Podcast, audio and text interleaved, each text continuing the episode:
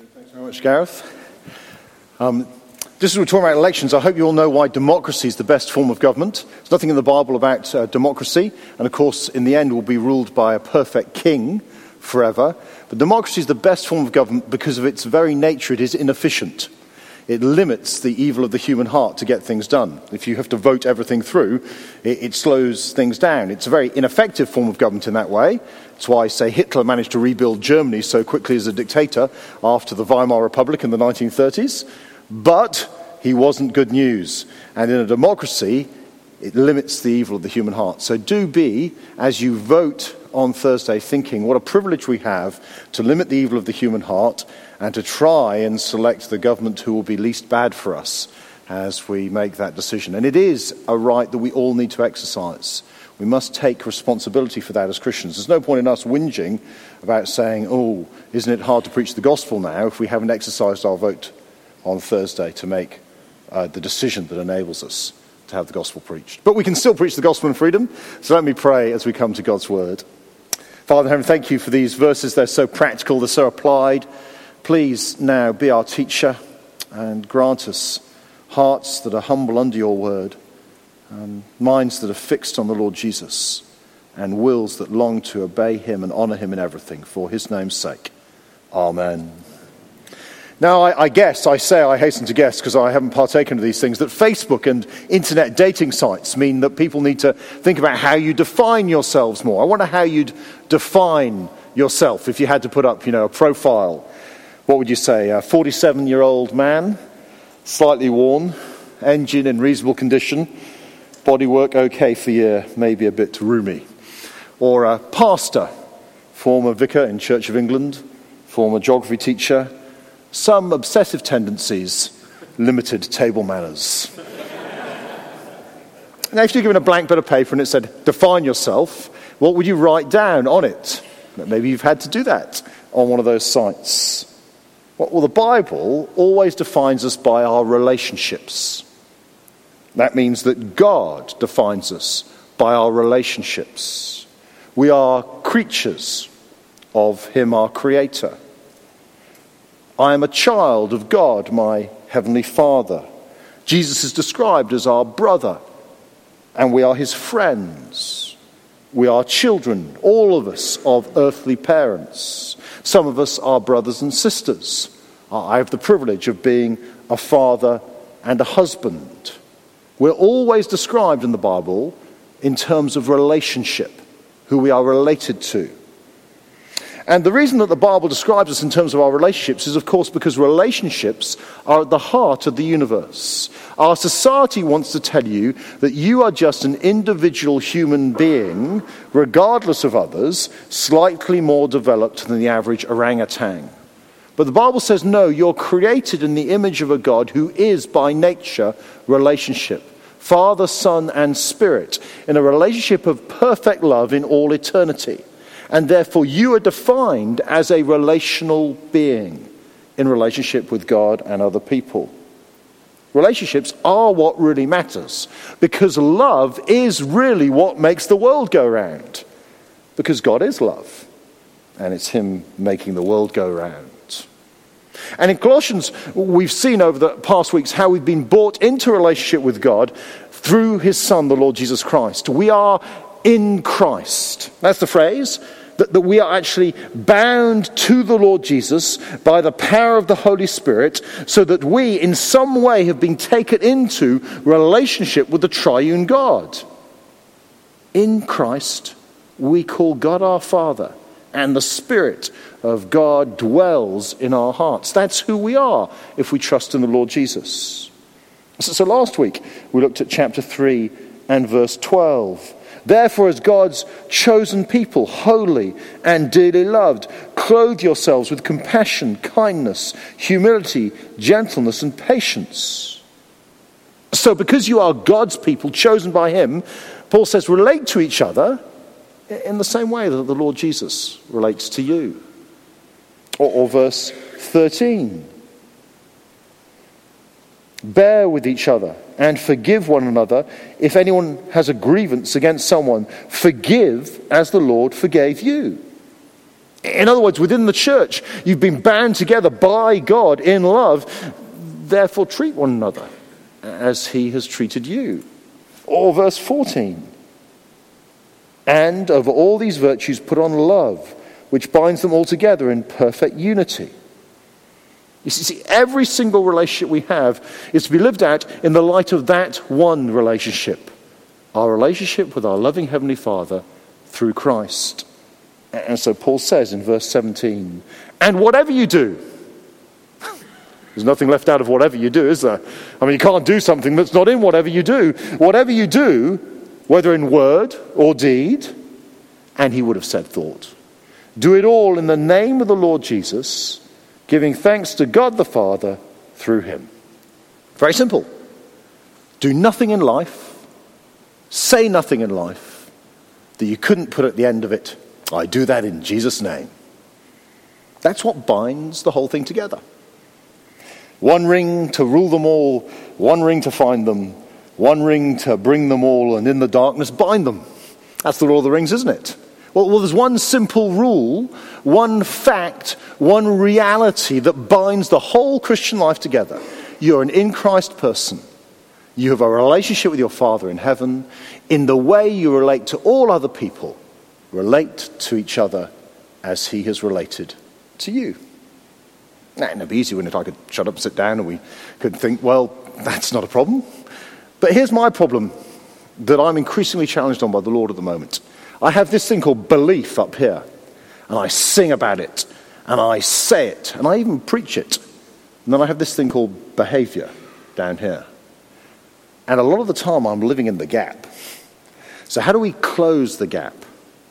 And what we see time and time again the Apostle Paul do is he rubs into the reality of our daily life that truth that he's just shown us here that we are in Christ people, that that relationship of love should dominate every aspect of our lives. He takes that gospel truth and rubs it in. And have a look at what we're going to see in our passage because there's a, a phrase, a word. We will make this a non rhetorical question because it's an interactive Sunday evening. Have a look. What's the repeated phrase or word idea that comes? Comes in verse 18, comes in verse 20, comes in verse 22, verse 23, verse 24. What's the idea? What's the phrase? How do we do it? In the Lord. That's right, in the Lord.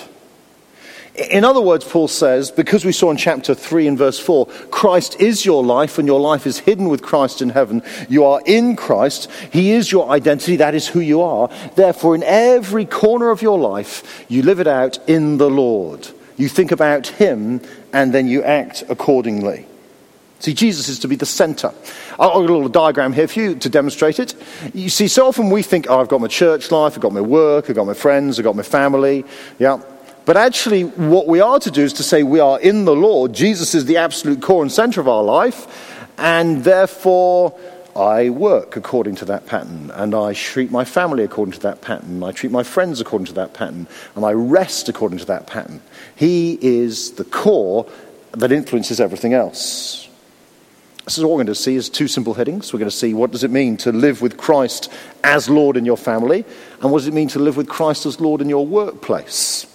And we're going to start with a passage that, ironically, in Colossians talks about marriage. I say it's ironic because it's actually the passage that no one ever has preached at their wedding. Everyone has 12 to 17 preached, and because we're all wimps, we stop at verse 18 and we don't have it preached at the wedding. But it is the section about marriage. So here we go living with Christ as Lord in your family. Colossians 3 18. I wonder why we don't preach this at weddings. Wives, submit yourselves to your husbands as is fitting in the Lord. Now, if you are a woman, you find that hard, don't worry, you're not the first. Because why else would Paul put it here? My, my, experience is that in general, the Bible doesn't tell us things that we either do naturally or find easy to do. It's not just that our, our, culture has screamed at you that true life is found in your independence, being your own person and doing what you want, even as a married person. It's not just individualism as the water you swim in, it's the air you've been breathing. And so, of course, you find this hard. But, but also there's a theological truth that right back in Genesis chapter 3, what happened as, as in the Garden of Eden is that the serpent tricked Eve into believing that not submitting was a good thing. Uh, first of all, don't submit to God, Eve do what you want. That's the way to be happy. And then don't submit to your husband, Eve. No, do what you want. That's the way to be happy. And people have been following that path ever since. But we have another problem with this idea of submitting is that we read the word submit and we tend to think that word means being forced to do something that I don't want to do. So some of you will remember this. Here's a picture to warm your hearts. 1:30 Saturday afternoon, ITV, World of Sport, wrestling with Dickie Davies, Big Daddy. Okay? Okay, hands up if you remember that. Your son age, remember that? It was brilliant, wasn't it? It was before any of this WWE or WWF stuff. This was real wrestling. And in World of Sport Wrestling, you won by one of three ways. Can anyone remember? A knockout, a fall, or a submission. And a submission in wrestling was putting the other person into such a position of physical agony that they gave up. Now, that's what we hear when we hear the word submit we hear it's being forced to do something that I don't want to do by someone stronger imposing their will on me. I'm giving up because it's painful. That's what submission is. But actually, that is not the model of the Bible. Funnily enough, our model in submission is not wrestling, it's the Lord Jesus. He is the one who submitted to his Father's will. Now, that wasn't easy all of the time. Do you remember? John prayed about it this morning. Actually, in the Garden of Gethsemane, Jesus went through agony in submitting to his Father's will. He prayed, the sweat pouring down his brow Father, not my will be done, but yours. But Jesus' submission was his voluntary desire to accept his Father's will for his life. And it's worth remembering, isn't it, that submission here for wives is in the Lord. It's to be submission looking to the Lord Jesus, not submission looking to your husband. It's very unlikely you'll want to submit if you look to him. But if you look to the Lord Jesus, you might just pull it off. Now, it might help to say, what doesn't this mean? It doesn't mean that wives are to be at the beck and call of their husbands, you know, producing the carpet slippers, fetching his pipe and paper. It doesn't mean that they're to be there quietly in the background, saying nothing, waiting for the next instruction. I don't think if it means that, even means that if children come along, they need to exclusively work in the home. Even though I do think that being a stay at home mum is a huge privilege, I think as Christian wives, we need to have a good reason why we can serve the Lord Jesus more effectively outside the home than, than in it. We, we don't just go and work outside the home because we prefer to or because that gives us greater status in our society. But there will be women who have children who can serve the Lord more effectively outside of the home context. Nor does it mean that the wife must do everything the husband says. I mean, if the husband asks the wife to do something that displeases God, she can hardly do it in the Lord, can she? But what it does mean is that the husband is the head of the household. He has spiritual oversight of the little church that is the family. So, in the end, if there are disagreements, he, he has the final say. And submission is, is an attitude as much as an action. It's actually possible for a, a, wife to submit to her husband's decision while making it very clear to him and everyone else that she's not really submitting to her husband's decision. You know, wives need to pray for that gracious and loving, submissive attitude. Now, if you're not married, you might be thinking, it's fantastic, it's got nothing to do with me, it's brilliant. But, but I don't think that's the case. How does that affect you if you're an unmarried woman here? Well, firstly, if you're a young woman, I think that means that if you're thinking about getting married, the question to ask yourself is not how firm are his abs or how fun is his sense of humor, but is this a man who I could submit to in the Lord? Could he lead me in Christ? And secondly, I think for all single women, that there's an appropriate submission to, to male leadership, especially within the church. So I think it makes little sense, say, if, if, a church elder's wife is, is gracious and submissive to him, but, but single women in the church come up and openly argue with their decisions and make mock of him in public. I just don't think that makes sense. But before you know, blokes are looking a little bit self satisfied, just look what Paul says as we begin to grin in verse 19. Husbands, love your wives and do not be harsh with them. Now, you might think, why do husbands need to be commanded to love wives? I mean, surely you love them always. Anyway, how can you be commanded to have a feeling? They just feel like this. But of course, love in the Bible is not really a feeling. In fact, it's primarily an action, an action that puts someone else first. That's the way that God loves us. Do you think as God looks down on us wretched sinners, his heart is naturally disposed in love towards us? No, of course it's not. It's naturally disposed in righteous anger against us. And yet he chooses against that to love us. And that is what love is in the Bible. It's to put someone else first, whatever you feel. And when the Bible wants the example of love, the problem is again, it goes to the Lord Jesus.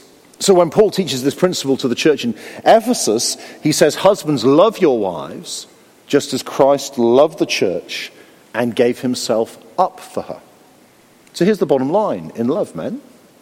We're to be those who sacrifice ourselves for the sake of others, especially for wives. And there's a brutal realism about the Bible. Did you see it in verse 19? And do not be harsh with them. Now, now, I wish that was irrelevant for me, but it's not. I'll confess to you with no pride at all. I think I'm pretty harsh with Boo, my wife. I get home tired. No, no, I've already given myself the excuse. Do you see what I've done there? We do that, don't we? I get home tired, so this is justified sin. I get home tired, and I'm, I'm basically usually ungrateful for what she has done and quick to be grumpy about what she hasn't done. Now, I might be the only bloke in the world who's like that, but I suspect God has put this in His Word because I'm not. Husbands, don't be harsh with your wives. So, if you're a husband here, it's to be your hobbies that should first go when time is pressurized. It should be you who get up early yourself to read the Bible, then look after the kids so your wife can have a time with the Lord herself before the day starts. It's to be your sport on TV or the drama that you prefer that should be sacrificed so you can spend time with the family. Husbands are to love their wives. Uh, in the 1990s in Tasmania, there was a, a terrible shooting incident. It was not dissimilar to what we saw last night at London Bridge, except it was an individual who, who went berserk with a gun and just gunned down people in a cafe. And a few weeks later, the Australian paper, the Sydney Morning Herald, uh, published the pictures of those who died, and underneath they put captions as to who they were and how they died. Just, just listen, this is, this is totally non Christian paper. Look what they recorded.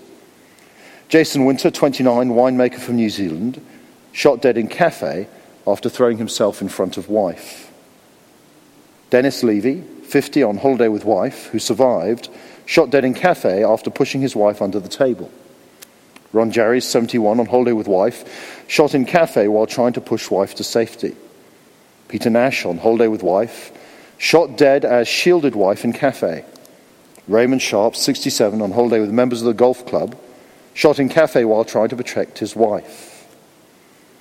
That's what husbands do for their wives.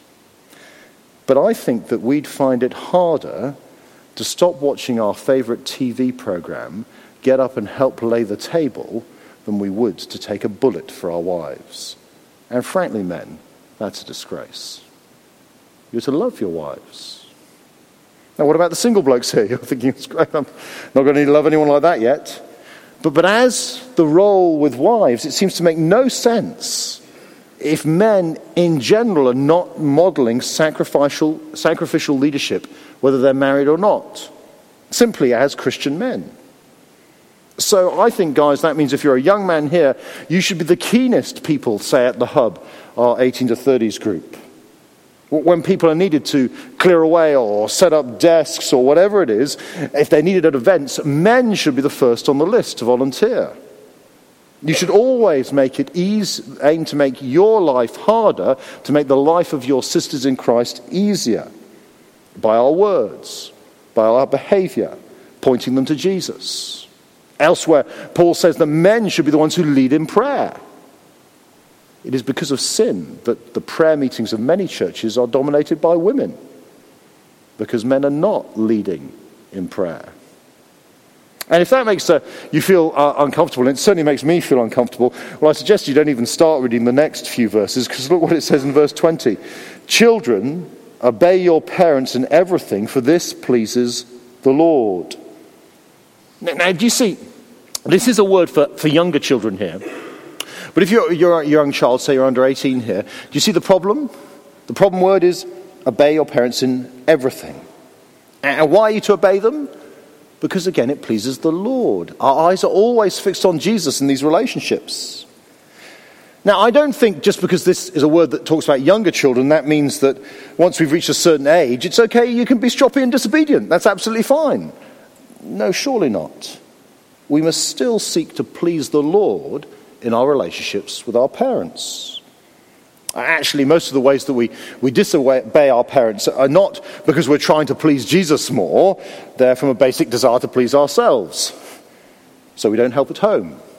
Maybe we just don't go and visit them because we can't be bothered. Uh, we don't make their lives easier by thinking of them before ourselves.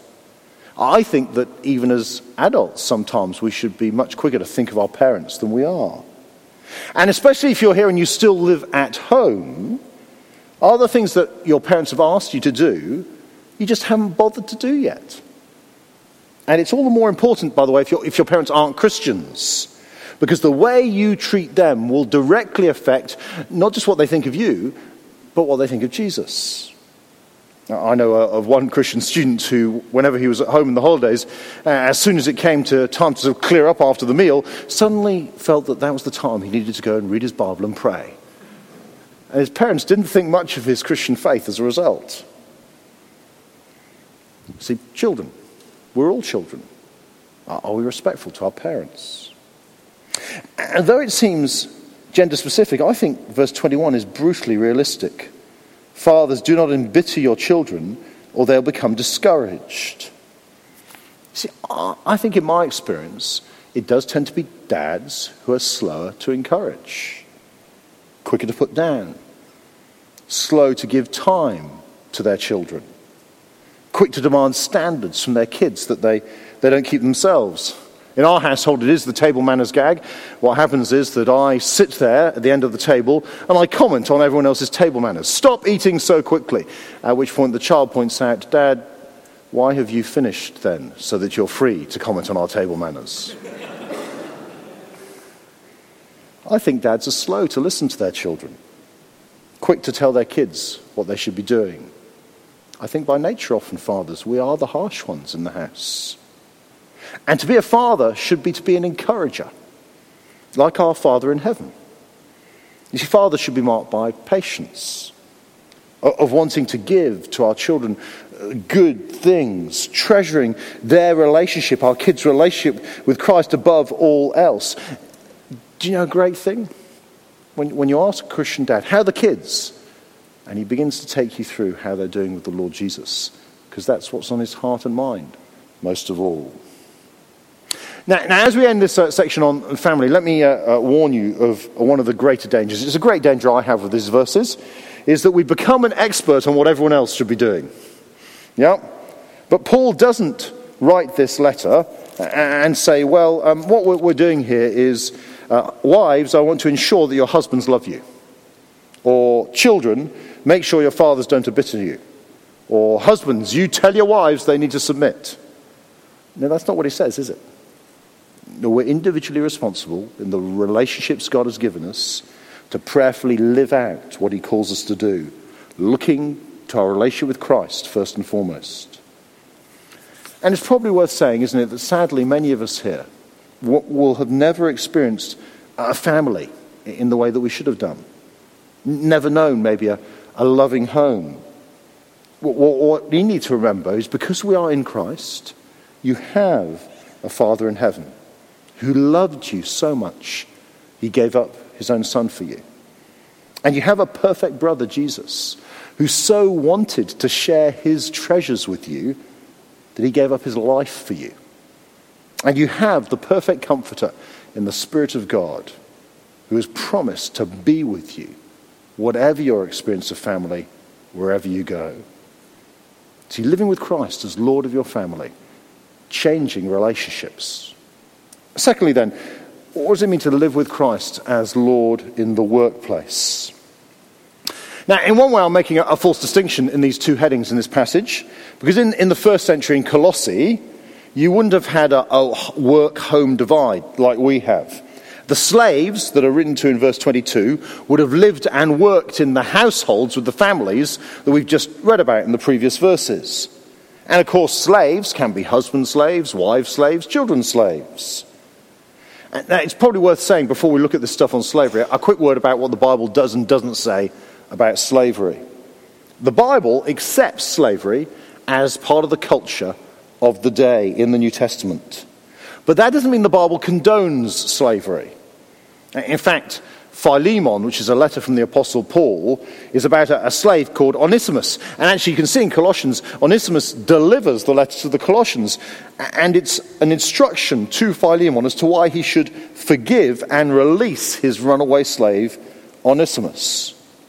Now, the Bible is very clear, and the Apostle Paul is very clear, that all men and all women are created in God's image with dignity. And it was that sort of teaching that got many Christians, especially most famously William Wilberforce, to campaign against slavery.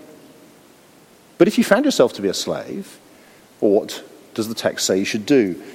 Or verse 22. Slaves, obey your earthly masters in everything, and do it not only when their eye is on you and to curry their favor, but with sincerity of heart and reverence for the Lord. Uh, by the way, to curry their favor has nothing to do with the red rose and everything to do with trying to win someone's good opinion of you.